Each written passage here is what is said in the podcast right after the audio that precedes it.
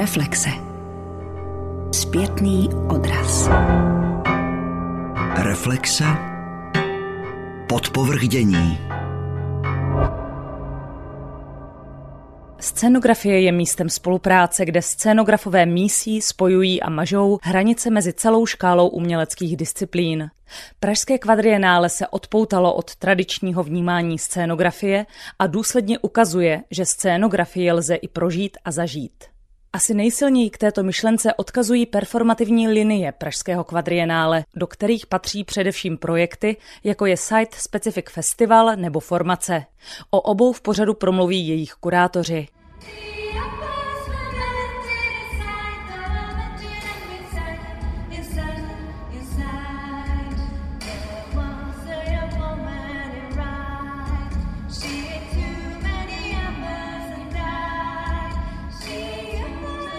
Jedním z velkých performativních zážitků letošního pražského kvadrienále byla módní přehlídka kostýmu kolekce nazvané Tabu, kterou vytvořila maďarská kostýmní výtvarnice Fružina Nať. Módní koncert kombinoval dílo této umělkyně spolu s hudební performance, kterou připravila dirigentka Dora Halaš. Vzniklo tak hravé představení, v němž byla zamlčovaná tabu transformována do hudby a kostýmů. Mnohá z nich vyvolávala v divácích obdivné nadšení, překvapení, někdy možná i trochu studu. Kostýmní výtvarnice Fružina Nať se ve své práci zajímá především o vztah lidského těla a okolního světa. Kostým můžeme vnímat jako aplikované umění, tedy v případě, že je součástí kreativního procesu a tedy jednou ze složek výsledného divadelního díla. Já osobně ale vnímám kostým i jako svébytné umění. Někdy mám chuť vložit do svých návrhů všechny své myšlenky a pocity. Mou velkou inspirací je lidské tělo. Baví mě, jak ho kostým může proměňovat. The best uh, way for me is to do it through costume. Well, that is interesting what you say that you are also influenced by the human body. Zaujalo mě, že vnímáte lidské tělo jako něco, co je s kostýmem spjato. Řekla byste, že bez lidského těla nemůže vzniknout žádný kostým? I would say that I personally like to design for the body. Řekněme, že dávám přednost navrhování kostýmů na míru lidskému tělu, tedy hercům, zpěvákům nebo tanečníkům, kteří je pak budou nosit. Je to způsob, jakým obvykle pracuji a hlavně mě baví, když je kostým v pohybu. Zkrátka, když jen staticky nevisí na nějaké figuríně nebo loutce. Nikdy to nebude mít tak silný účinek, jako když si kostým oblékne živá bytost. Mé kostýmy jsou často hlavními aktéry v rámci představení. Mým úkolem je vymyslet, jak budou performer a kostým interagovat. Musí mezi nimi vzniknout určitý vztah. Nejde jen o to, že performeři kostým nosí a předvádí, ale dodávají jeho vyznění a vzezření další významovou vrstvu nebo třeba i pocit když má na sobě kostým třeba zpěvák, tak ku příkladu zrovna píseň je abstraktním nositelem emoce, což může vytvořit jistou symbiózu právě s výtvarným řešením kostýmu. So the feeling of the song can really work well with the costume. You cooperated with Arpa Chilling, Katuna Josef Sinhas. Během vaší kariéry jste spolupracovala s řadou výrazných režijních osobností. S režisérem Arpádem Schillingem, s Tamášem Ašerem a Gáborem Matéem v divadle Josefa Katony nebo v divadle Sputnik s Viktorem Bodoem. Co je pro vás stěžejní, když vytváříte kostým pro divadelní inscenaci? Čím se řídíte? Co vás inspiruje? Každý projekt sebou přináší něco nového. Pokud bych ale měla vzpomenout na výjimečnou spolupráci, byl to právě Arpad Schilling, se kterým jsem zažila skutečně výjimečné umělecké momenty. Bylo to v roce 2004, kdy jsem poprvé navrhovala kostýmy pro jeho inscenaci. Jednalo se o Molierova misantropa a jediné, na čem jsem měla založit svůj koncept, byla instrukce přímo od režiséra, která zněla Rád bych, aby se skombinovala baroko a retro. Pak jsem přišla na určitý klíč. Postavy ze starší generace byly oděny do retro stylu, zatímco mladá generace nosila barokní styl. Mísení elementů mi nikdy nečinilo potíže. V případě inscenace Misantrop jsem přišla na to, že kovbojské boty se hodně podobají botám z období baroka, takže jsem původní kovbojské boty trošku přestřihla, ulomila jim podpatky a nahradila je barokními. Mou práci může ovlivnit také návrh scény. To byl i případ Misantropa, kdy scénický výtvarník použil hodně pruhů. Tudíž jsem je aplikovala i na kostýmy. nebyly jen dekorativním prvkem, ale byly také nositeli určitého významu. V podstatě ukazovali, kdo patří k jaké společenské vrstvě. Mám ráda, když mě někdo nebo něco ovlivní tak, že jsem potom ve své tvorbě více hravá. Hravost umocňuje kreativitu. Playful and creative. Concerning the performances like this one, like Tabu. Kromě kostýmů pro inscenace kamenných divadel vytváříte i kostýmy pro performance, jako byla Tabu na pražském kvadrienále.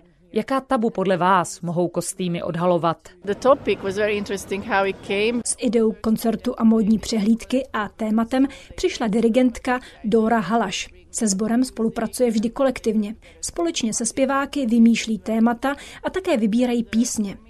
Formát, který mi navrhli, tedy módní koncert, mě fascinoval.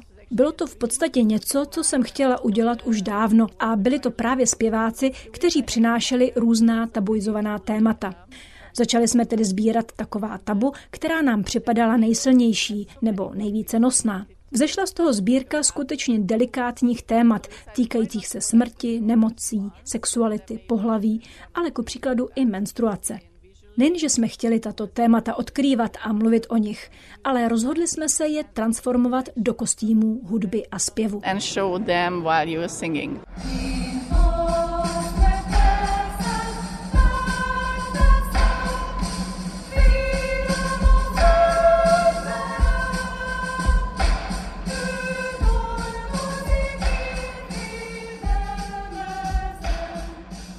Is it the music? Řekla byste tedy, že hudba a zpěv byly vašimi inspiračními zdroji? Well, it was a very nice uh, work period because sometimes I influenced the music. Inspirovali jsme se vzájemně. I já jsem svými kostýmy ovlivnila hudební složku.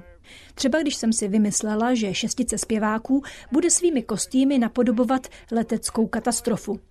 K tomu musela Dora Halaš vybrat adekvátní hudbu. A jakmile jsem si tuto skladbu poslechla, hned jsem věděla, jak bude kostým vypadat. Velmi mě bavilo přicházet na nápady jen tak, že jsem poslouchala nějaké melodie. Díky tomu mě celý projekt Tabu velmi bavil.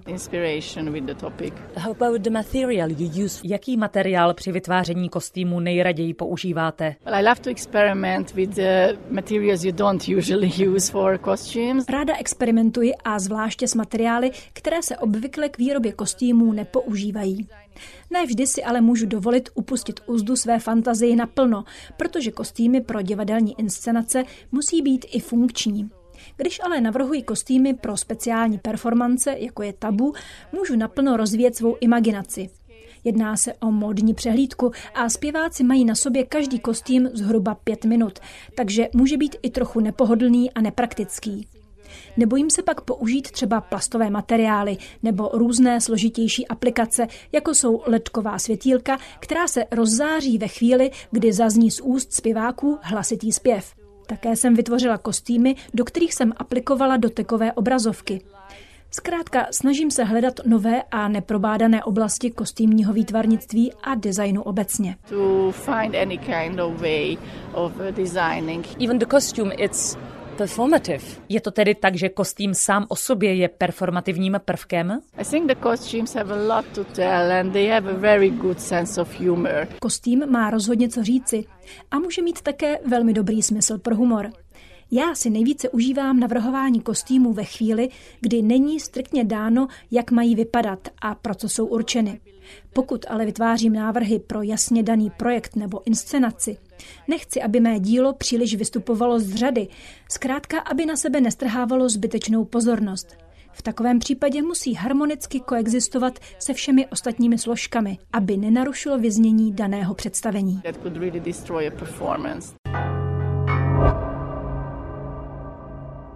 Site Specific Festival představuje scénograficky zaměřené performance nových i etablovaných mezinárodních umělců a společností. Program tohoto festivalu v rámci Pražského kvadrienále zahrnuje divadlo, tanec, performance, vypravěčství, kostýmy i zvukové instalace.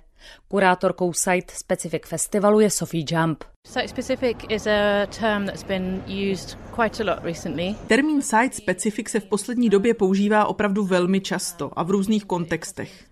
Já osobně ho chápu jako umění, které je vytrženo ze svého běžného prostředí a umístěno do prostředí, které pro umění není primárně určeno.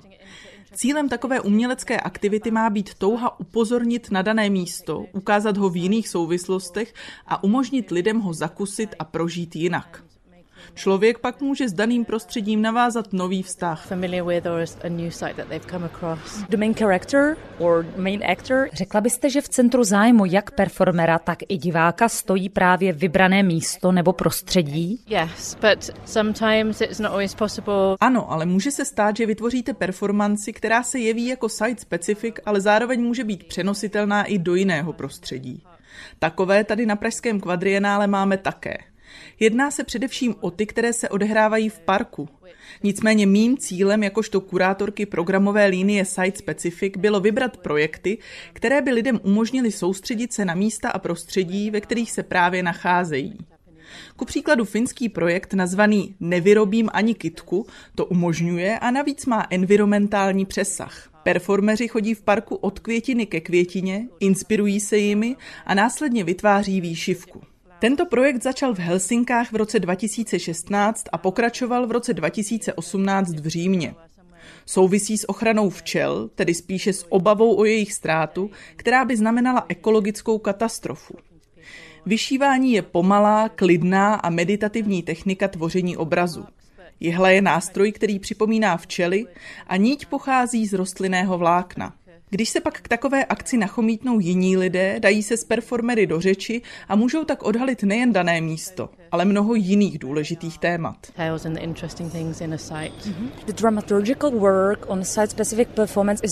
Jak byste popsala dramaturgický přístup k site-specific projektům? Je jiný než v běžných divadlech?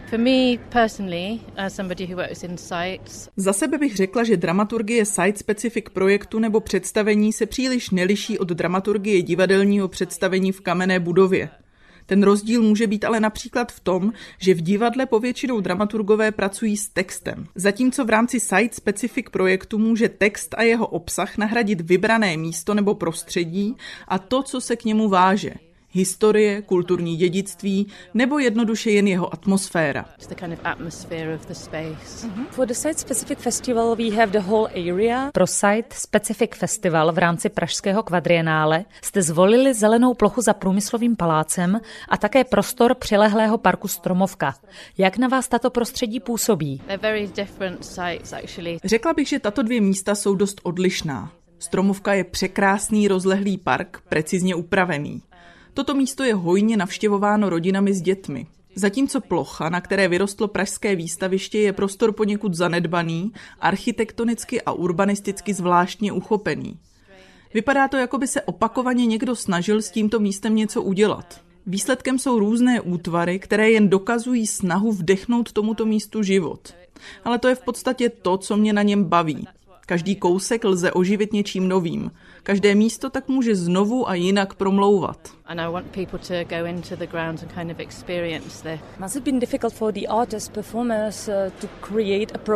Pro jednotlivé umělce muselo být těžké vymýšlet site-specific projekt na míru prostředí, které předtím neviděli a nemohli na vlastní kůži zažít.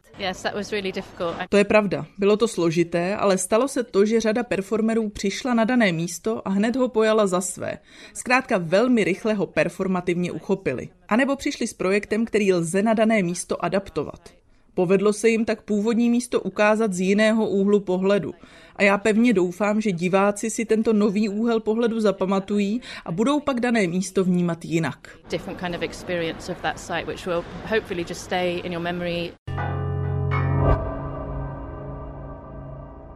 Performativním projektem Pražského kvadrienále jsou také formace. Cílem této programové linie je proskoumat vztah mezi architekturou a performance. Kurátory formací jsou Chase Angier a Search von Arcs. Idea této programové linie souvisí s touhou otevřít novou kapitolu Pražského kvadrienále. Projekt formace je určený všem performerům, architektům, designérům a výtvarníkům, kteří chtějí navázat dialog. Toto místo nemá být platformou pro prezentaci vlastních samostatně vytvořených děl, ale má být místem, kde k vytvoření díla teprve dojde. A pro nás jako kurátory je zajímavější samotný proces spíše než výsledné dílo. By meeting each other as people perform their creations. The way we set up the structure Prostor před průmyslovým palácem jsme chtěli nabídnout choreografům, performerům, hudebníkům, architektům a vizuálním umělcům, kteří se nebojí potýkat se se vzorci a strukturami daného prostředí. Chtěli jsme, aby se v rámci projektu formace odhalila ona prchavá podstata scénografie. Zároveň je tento prostor zamýšlený tak, aby se jednotlivé tvořící skupiny potkaly a navzájem se ovlivňovaly. Nemůžeme předvídat, jak taková interakce dopadne a co bude jejím výsledkem. Create a friction or a disruption to a performance and then what happens spontaneously in that moment. What was important to us when selecting them. Proto, aby se jednotlivé skupiny staly součástí programové linie formace, musely být nakloněny spolupráci. Musely být připraveny nečekaně interagovat s dalšími umělci a začít společně tvořit něco neplánovaně. Jedině tak může za několik dní vzniknout tady před průmyslovým palácem kolektivní dílo. How did you feel about the space when you came here for the first time? Jak na vás toto místo na poprvé zapůsobilo, zvláště když jste si uvědomovali, že by se mělo nějakým způsobem proměnit, že by se mělo stát dějištěm výtvarně performativních akcí? Na tomto místě cítíte jeho silné ukotvení v historii. Zároveň mu silně architektonicky dominuje právě budova průmyslového paláce, jehož jedna z částí byla dramaticky zničena požárem. To jsou všechno zajímavé a důležité okolnosti, které je při dramaturgické rozvaze brát v potaz. Kolem stojí architektonicky velmi pestré se skupení budov a samotný prostor před průmyslovým palácem je dost dynamickým místem, což už je dáno i tím, že se jedná o hlavní vchod do areálu Pražského výstaviště. Tento prostor je tak ideálním prostředím se silným divadelním potenciálem a o divadelní nebo performativní uchopení si vysloveně říká. With this theatricality that it already somehow asks for. For example, here we are standing next to the wall that is being built. Zrovna vedle nás vyrůstá stěna z mramorových kvádrů. Co podle vás tento akt symbolizuje? Řekl bych, že právě tato performativní akce symbolizuje to, čeho jsme v rámci formací chtěli dosáhnout. Zároveň se v ní spojují obě naše profese, protože Chase má za sebou choreografickou praxi a já architektonickou. Podstatou vzniku této stěny je náhodný dialog minimálně dvou osob, které ji pomalu staví. Mramor je velmi těžký materiál, proto každý z kvádrů musí nést minimálně dva lidé. Tím pádem se materiál dostává do pohybu a skoro jako by tančil.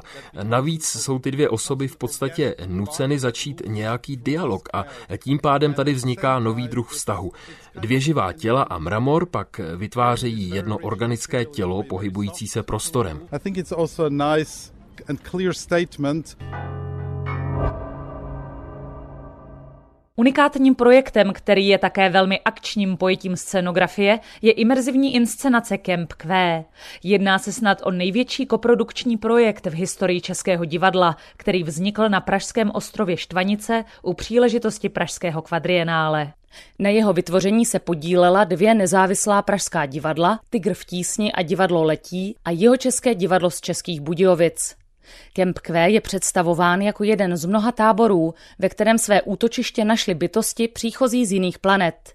Tajemné fénické ženy, přeživší civilizace technicky pokročilých Zeiris a zvířecích Atas. Mají právo na místo mezi námi? Je jejich integrace v našich možnostech? Na tyto otázky hledali tvůrci odpověď společně s diváky a účastníky zhruba šestihodinového představení. Imerzivní představení Camp Q diváky doslova obklopí vtáhne do děje a pak už je na každém jednotlivci, jakou linii příběhu bude sledovat, do jaké míry se aktivně do děje zapojí a jak ve výsledku samotný zážitek uchopí. Dobrý večer, dámy a pánové! Vítejte v kempu Q. My jsme Tomáš a David a jsme tady Text proto, pro imerzivní inscenaci vznikl ve spolupráci čtyř autorů. Podíleli se na něm katalánští dramatici Claudia Sedo a Joan Jago a čeští autoři Máša Nováková a David Košťák.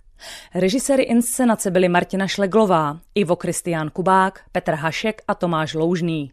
Dramaturgy Marie Špalová, David Košťák a Máša Nováková. Celý prostor, včetně kostýmu a masek zhruba 70 herců, výtvarně pojali Aneta Grňáková, Anna Hrušková, Pavla Kamanová, Ivana Kanhojzrová, Kamila Polívková, Antonín Šilar, Jan Tereba, Jana Špalová a Jitka Pospíšilová. Prosím, přivítejte zástupce z kmene Atas! To znamená královna? Královna? Myslím, že ve vašem jazyce to znamená něco jako vůdce, že V našem to ale znamená něco jiného. Znamená to ten, který slouží. Po třetím uvedení kempu Q jsem se sešla s několika tvůrci přímo ve vile na ostrově Štvanice.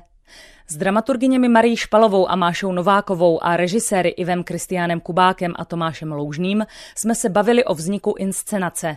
Obsaní scénáře mluvila nejdříve Marie Špalová. Jsme se pokusili udělat takový pokus, jestli se pro imerzivní divadlo dá napsat text.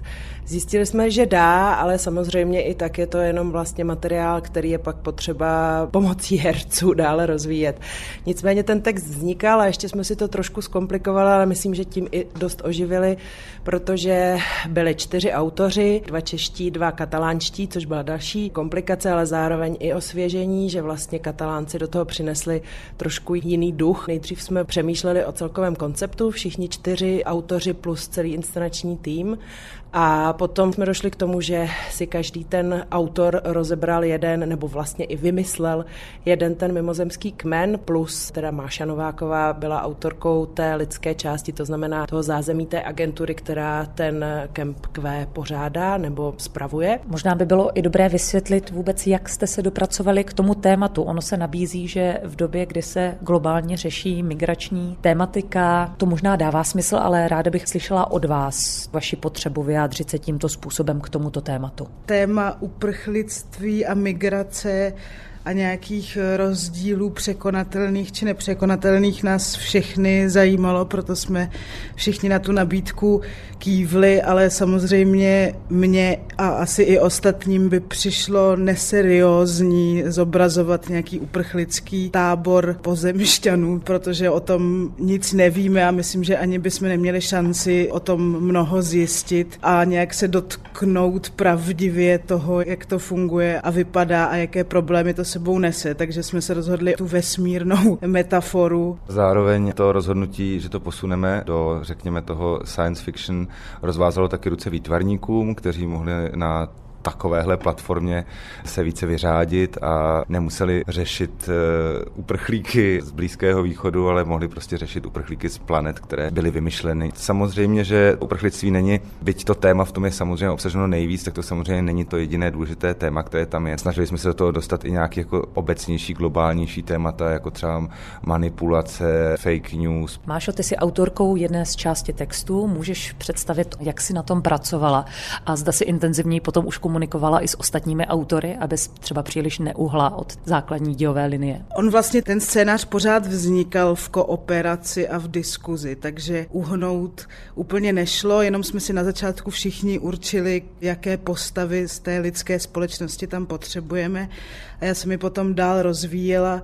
Jsem si vlastně vymyslela takové hodně typické archetypální postavy, kterým jsem napsala nějaký základní texty, tedy zdánlivě hodného doktora, zdánlivě zlého doktora, učitelku trpící pozitivní diskriminací, podvodného správce a tak dále. A věřila jsem, že až při tom zkoušení se ty celkem prvoplánové, dejme tomu charaktery, nějak dál rozžijí tím, do jakých situací oni se pak při tom zkoušení dostanou. A teď jsme u toho zásadního momentu zkoušení inscenace samotné. Máme tady dva režiséry, Tomáše Loužného, Iva Kristiána Kubáka. Jak se rozhodovalo o tom, kdo se chopí jaké části té imerzivní inscenace? Myslím, že to bylo podle nějakých osobních sympatií vůči té konkrétní části, když tady se vlastně o těch částech nedá mluvit, tady se dá mluvit o nějakém souboru situací, protože ten text ve své podstatě, ten napsaný text tvořil třeba, jestli 20% inscenace, tak to je možná ještě mnoho. Takže v rámci nějakých sympatií. Ještě připomenu ten čtvrtý kmen, který taky psala Máša, byl hodně navázán na lidi, to byly ty nehumanoidní ježci. K tomu já jsem taky měl sympatie, protože jsem měl nějaký pocit, že jsem do toho přispěl taky do, do, do tvorby toho scénáře takovýmhle prapodivným nápadem. Pak, když už do toho vstoupili herci, tak už jsme začali zkoušet a myslím si, že skoro všechny týmy podobným způsobem. Nejprve odděleně, myslím si, že první týden jsme nikdo nevyšli z vily, všichni jsme seděli u stolu a jenom jsme si četli a povídali. Dělali jsme z herců všichni takovou databanku informací. Museli všichni o všem vědět a museli všichni vědět, kdy která informace, kterou vědí, je možno o ní mluvit, případně na základě ní rozvíjet nějak další situaci. A teprve pak jsme si dovolili základní situace, kterých eh, každý kmen měl třeba 10 až 20, tak jsme si tyto základní situace naskoušeli a pak jsme začali zkoušet všichni dohromady. Tomáši, co jsi měl na starosti ty? Já jsem měl na starosti kmen, který se jmenuje Zeiris, což byl technologicky nejvyspělejší v tomhle kmenu, ale dostanou se teda sem do toho integračního tábora a najednou neví, jak si úplně poradit tady v tom prostředí a snaží se nějak mocensky ten tábor uchopit, ale zároveň se všemi ostatními kmeny vycházet, protože jsou úplně v jiné situaci, než byli na své planetě. Ale já jsem ještě chtěl dodat tomu zkoušení, že asi na tom uh, imerzivním, řekněme, zkoušení je zajímavé, že krom toho, že jsme si rozdělili ty situace, které jsme pak zkoušeli, tak se to liší od, řekněme, normálního divadla v tom, že těžko se dá naskoušet nějaká přesná mizanscéna nebo rozhodnout se, jak to v těch kontejnerech, kde to hrajeme, bude vypadat. Takže spousta toho zkoušení je daleko víc založeno na tom, že se o těch situacích bavíme, řešíme, co by se mohlo stát v té dané situaci a v tom daném prostoru. Z čeho si vycházel, když jste společně s herci hledali vyjádření jejich charakteru, jejich postav, právě toho daného kmene, protože každý kmen definuje nejen to, jak vypadá, ale také jak se chová, jakým způsobem se vyjadřuje. Čili co tebe a herce inspirovalo v tomto ohledu? Co se týče těch specifik, těch jednotlivých postav nebo toho kmenu, tak v tom zkoušení byl hrozně důležitý první týden toho zkoušení, kdy jsme se mohli právě bavit o tom, jaký ten kmen vlastně je, co nám ten text, který pro mě teda připravil jeden ten katalánský autor, původně ten základ, tak co nabízí a co ty mimozemšťany, ještě navíc ten kmen Zairis, který se nejvíc podobá lidem, tak co tady ten kmen odlišuje od normálních lidí. Takže jsme hledali s herci, improvizovali jsme a hledali jsme nějaký způsob vyjádření, až jsme našli nějaké drobnosti, které je odlišují od normálních lidí. U nás to například bylo to, jakým způsobem poslouchají. Bylo to v nějakém detailu, že ve chvíli, kdy divák mluví na toho člena kmenu Zeiris, tak ten jak si přijímá signál tím, že trochu s ním otvírá pusu. Vy jste zkoušeli separátně s jednotlivými skupinami herců, pak ale muselo zákonitě dojít k tomu, že se ty kmeny ty skupiny střetly. Otázka tedy je, zda to fungovalo na první dobrou, když jste šli do prostoru a začaly se ty jednotlivé skupiny potkávat a hledat ty situace. Ano, nicméně my jsme museli celý ten tábor, všech těch zhruba 70 herců, naladit na stejné fungování a vybudovat eh, a seznámit úplně všechny se strukturou, kterou nazýváme mašinérie, což je nějaká struktura velmi přesných signálů a konkrétních okamžiků, ve kterých všichni vědí, co se má dít nebo nemá dít a teprve, když jsme se takhle všichni naladili, co se týče té struktury, tak jsme pak se ladili ještě všichni dohromady. A pak přichází ta nejzásadnější část konfrontace celého naskoušeného tvaru s diváky. Při sobotním představení jsem byla fascinovaná právě sledováním nejen toho dění interpretovaného herci a celým týmem, ale také diváky. A zjistila jsem, že jsou dvě výrazné skupiny diváků. Já třeba sebe řadím do té, která se ráda dívá, pozoruje a nerada se angažuje, nerada interaguje. A druhá skupina diváků, ty se angažovali někdy až moc, bych řekla. Na co všechno se dá připravit, na co ne. Já myslím, že se to na tyto dvě skupiny dělí, ale možná pak právě se ty skupiny ještě dělí dál. A co se týče té skupiny, která se zapojuje, tak přesně pak jsou tam diváci, kteří té hře, řekněme, propadnou natolik, že jako kdyby zapomínali, že je to hra, až někdy třeba omezují herce, například, kteří jsou pořád v postavami, tudíž nemohou reagovat jako běžný člověk. Ale to jsou všechno věci, na které jsme se snažili myslet a zaprvé je to i v pravidlech, kdy přichází divák do táboru tábora. Pak je to samozřejmě i v té přípravě přem zkoušení, protože velká část toho zkoušení byla za nás i jako za tvůrce improvizace s těmi herci, že jsme si zkoušeli s nimi ty improvizace a dělali jsme jim například různé typy tady těch diváků. Takže jsme přicházeli různě na různých zkouškách a jednou jsme byli divák, který se jim hrabe ve věcech a je nepříjemný a oni na to musí nějak reagovat. Jinde jsme byli hodný divák, který jim pouze nabízí téma ke konverzaci. Pak jsme dokonce byli i cizojazyční diváci, takže jsme zkoušeli, jak dokáží reagovat eh, s cizinci. Takže jsme se na to snažili připravit, ale nikdy se samozřejmě nemůžete připravit na všechny eventuality, které se stanou. Prozradím, že samozřejmě jsou tam bezpečnostní mechanismy v celé té mašinérii, které ty případné situace, kdy se může stát, že se může zhroutit celá inscenace, protože se vyzradí nějaká informace, která by mohla ovlivnit chod dál.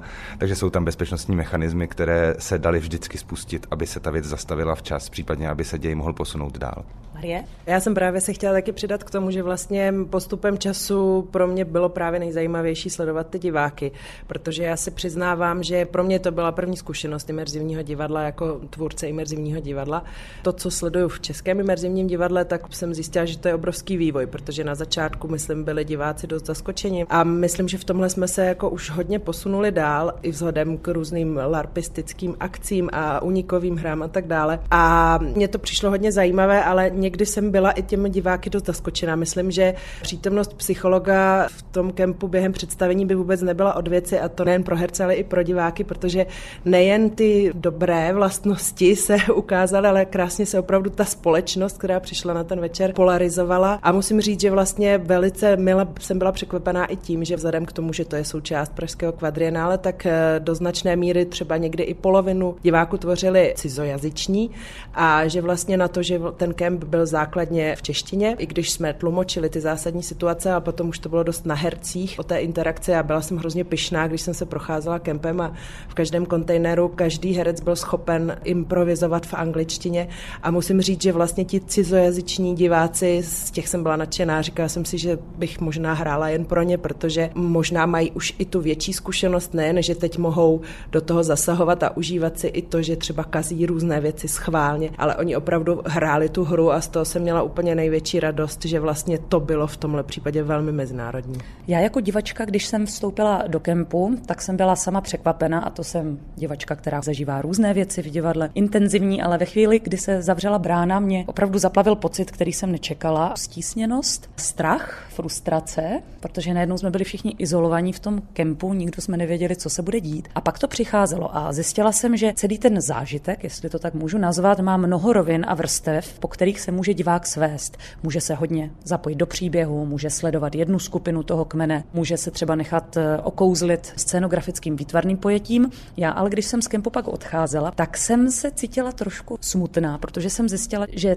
celá ta věc má hodně hluboké a složité téma, které se týká xenofobie, rasismu, vůbec odsuzování, posuzování lidí, jednání nás jako lidských bytostí vůči jiným bytostem. Co byl vůbec váš záměr? Já jsem stála u toho zrodu nápadu, který je právě o tom, že třeba ten nápad ohledně vysloveně nějakého řešení uprchlické krize vznikl v rozhovorech s pracovníky Hate Free Culture, kteří nám vyprávěli o tom, že celkově to je jenom nějaká ukázka toho, jaká společnost dneska je. Právě v rozhovorech s pracovníky Hate Free Culture jsme zjistili, že sice na nějakých malých vesnicích mají lidé obrovský strach z uprchlíků, ale ve chvíli, kdy skutečně vzali nějakou uprchlickou rodinu, která zazvonila u jejich dveří, tak jim pomohli.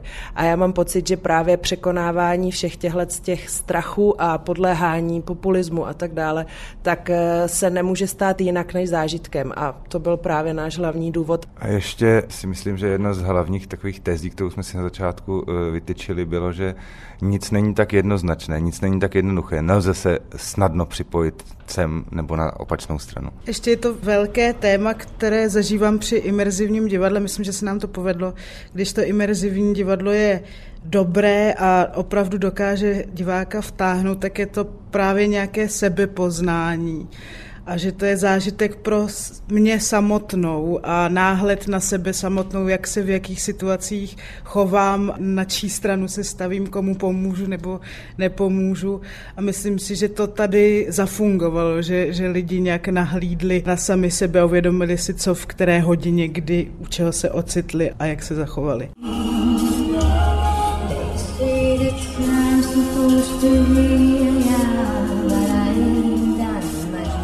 Kmeny Zeiris, Atas i fénické ženy. S těmi bychom se nikdy nepotkali, kdyby nebylo tvůrčí invence téměř desítky scénických a kostýmních výtvarníků. S některými z nich jsem se vydala znovu do takzvaného integračního tábora pro mimozemské bytosti.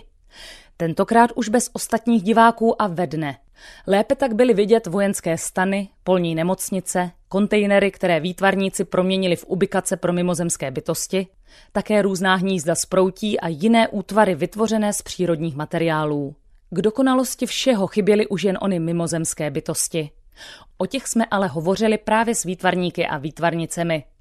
Vzhled fénických žen a jejich přirozené prostředí jsou dílem Jitky Pospíšilové. Hned od začátku bylo jasný, že fénická žena nemá jenom kostým, ale že prostě má nějaký životní environment, ve kterém žije a buď to může být součást toho kostýmu, nebo to může být odděleně. Když jsme začali řešit fénické ženy, tak pro mě to vlastně byly mysteriózní osoby, věštkyně, čarodejnice, zaklínačky, takový neotribal a vzhledem k tomu, že mají hodně nebo měli by mít hodně blízko k přírodě a k nějakému mimomyslovému vnímání a napojení, krom toho umění, kterým se živí, tak jsem přemýšlela nad tím, že i ty hnízda by měly být z přírodního materiálu. Postupem času, kdy jsem i řešila to, že by vlastně ten environment mohl být součástí toho kostýmu, se mi to zdálo být nemožné, možné, protože oni se hodně pohybují, prochází tím areálem. I když jsou velmi pomalé, tak furt nejsou statické. To znamená, že kdyby měli nést třeba na zádech ještě dalších 30-40 kg nějakého domečku, když to takhle nazvu, tak uh, jsem se rozhodla, že to oddělím.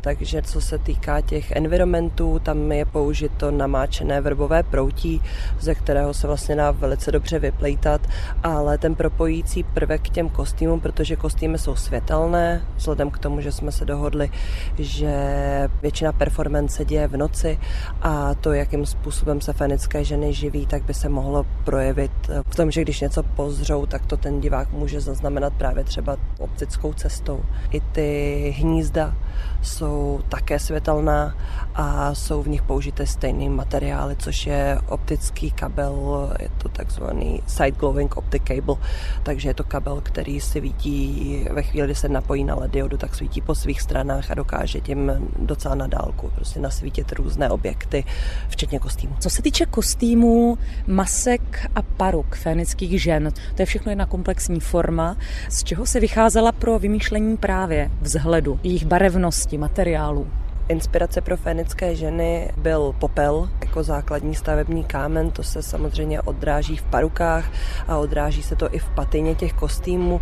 Fénické ženy žijí v tom táboře dva roky a vlastně jsou furt v jednom a tom samém oblečení. Ačkoliv jsou to vlastně dámy svým způsobem a dbají na sebe, tak eh, na druhou stranu ten vztah k tomu popelu, k přírodě a k životě venku by na nich měl být jasně patrný. Ten kostým se skládá z toho, že mají na sobě korzety a ten korzet je vlastně dutý a veškerá elektroinstalace je zavedená v té dutině, ze které potom vychází právě ta optická vlákna, která jdou mezi různé vrstvy toho jejich ošacení. Tudíž to vytváří nějaký 3D rozměr s tím, že ten kostým, když se na něj člověk dívá, tak eh, by mělo být patrné, že vlastně září zevnitř, že vlastně jako tím, jak mají osvětlený celý hrudník, tak to, co se v nich děje, to poholcování získání vědomostí, takže vlastně jako probíhá před našima očima. Na podobě kmene Atas pracovali scénografka Jana Špalová a kostýmní výtvarnice Aneta Grňáková. S Janou Špalovou jsme v Kokoništi. Kmene Atas, kterým tvůrci inscenace říkají Atas mravenci. A to kokoniště je velmi působivé, obzvláště v noci, když svítí. To kokoniště původně mělo mít daleko větší rozměry. Původně jsme počítali asi z 50 kokony prostě nahromadě. Mělo to být opravdu jakoby velkolebe. Potom jsme postupně samozřejmě museli vzhledem eh, k technickým eh, možnostem a k rozpočtu z toho trochu ustupovat. Takže nakonec tady máme pro mravence tři kokony, které jsou napojené výživovou hadicí eh, k úkrytu pro královnu. Ale využili jsme toho, že jsme eh, tady dělali nějaké terénní úpravy a že ta štvanice je jakoby hodně zajímavá terénně, protože tady toho součástí je bike park, takové jakoby kopečky, takže jsme si navršili ještě jednu hromadu zeminy a ty kokony jsme do toho zabudovali. Ta forma je taková, protože Atas, my jim teda říkáme mravenci, ale každopádně mají takový jakoby zvířecí charakter. Takže proto jsme potřebovali pracovat s nějakýma amorfníma tvarama, něčím neúplně čistým. Těch materiálů, které jste použili na stavbu kokoniště je mnoho, kromě těch přírodních, jako je hlína, stromová kůra, tak tady máte textilní materiály, ale i nějaké umělé. Proč se pro tyto materiály rozhodla a možná ještě doplnit, o jaké se jedná? Hlavní materiál, který je použitý na ty kokony a na úkryty, je sklolaminát UV stálej, poloprůsvitný, to je vlastně jaký plast, který eh, nám ani nezmění nějak barvu, není nějak jako mléčný, takže zůstane takhle průsvitný, doufejme pořád. Plus ten sklolaminát má takovou jakoby povrchovou úpravu, takový jakoby bubliny, na to jsme se snažili vytvořit, aby to nebyl jenom sklolaminát, který jakoby každý zná. Zvolili jsme to z toho důvodu, že jsme právě chtěli pracovat samozřejmě se světlem. Brali jsme si inspirace prvotní z těch mravenců, takže jsme trošku koukali, jak vypadají ty vajíčka, ty larvy. Kromě sklolaminátu jiných plastových prvků je přítomný ještě textil, různé záclony, krajky, polštářky. Proč to obsahuje právě tento prvek dekorativní? To byl takový prvek, který nám přišel zajímavý v tom, že sice atas jsou zvířecí, ale něco už z naší lidské společnosti si jakoby implementovali za tu dobu, co tady žijí v tom táboře, pomysleném ty dva roky. Takže to použití těch dekorativních materiálů nám přišlo zajímavé. Plus navíc to je propojovací prvek s kostýmy. Kostýmy pro kmen Atas vytvářela Aneta Grňáková. Aneto, tady už jsme zmínili krajky, různé dekorativní prvky a ty se opravdu odráží i v kostýmech a maskách Atas postav. Jak vypadala komunikace scénografka kostýmní výtvarnice? Abyste společně vlastně vytvořili celý ten koncept? My se s Janou známe dlouho a jsme zvyklé spolupracovat, takže vlastně od nějakých jako prvních nápadů, prvních konceptů jsme byli spolu a vlastně hledali jsme ty ideální materiály pro použití a najednou vlastně nám z toho takhle jako začal lézt ten textil, že pro ten laminát se ukázala ideální jako nějaká organza, která dělala bubliny a já jsem taky primárně pracovala s textilem, nebo spíš jsem jako hledala vlastně způsob, jak vůbec ty postavy uchopit, protože je to jako humanoidní kmen, nicméně prostě chtěla jsem nějak eh, ten lidský tvar, to lidské tělo trošku jako popřít. Takže skrze nějaké jako vzorky materiálu se nám to takhle začalo spojovat. Samotní Říkejme jim tedy mravenci a ta způsobí velmi lidsky a civilně, co se týče kostýmu. Jsou to takové, řekněme, obleky. Nicméně ty eh, masky jsou velmi působivé. Z čeho si je vytvářela? Ty masky jsou taky textilní. Každá postava má takový jako celotělový overall i kuklu přes hlavu na tom těle. Mají takové bloby, takové výrustky, které jsou odlívané z lukoprenu a vlastně zase se spojují s materiálem toho kokoniště nebo s formou těch kokonů. A ty masky jsou vytvářené tak, že samotná základní kukla je poaplikovaná kusy krajek. Každá ta maska je trošku jiná, jsou to vystříhávané kousky, které jsou spojené v takovou jako vlastní další masku, která je na tom obličeji. Jak si říkala, že jsou vlastně civilní, tak ano, mají ještě jako jednu vrstvu kostýmu a to je takový jako pracovní overall, který řekněme nafasovali od vládní agentury, takže ten mají po většinu času a potom vlastně při nějakém jako finiši se svlíkají. Na závěr prohlídky tábora jsme se scénografem Jánem Terebou navštívili dvě z ubikací mimozemského kmene Zeiris. My se vlastně nacházíme v ubikaci kmenu Zeiris, konkrétně u rodiny Buba, což je důležitý zmínit, že Zeiris jsou vlastně docela sofistikovaná společenská struktura, takže mají nějakou hierarchii a každá ta rodina je trošku jiná takže tím pádem i každá ta ubikace je v úplně jiném stylu. Nicméně ta základní idea ty koncepce bylo, že tady ten kmet se snaží napodobit nás, nějak jako jdeme tomu mocenské struktury nebo přiblížit se tomu našemu chování. Takže tady ta konkrétně rodina Buba vycházela z východních krajín, takže je to vlastně takový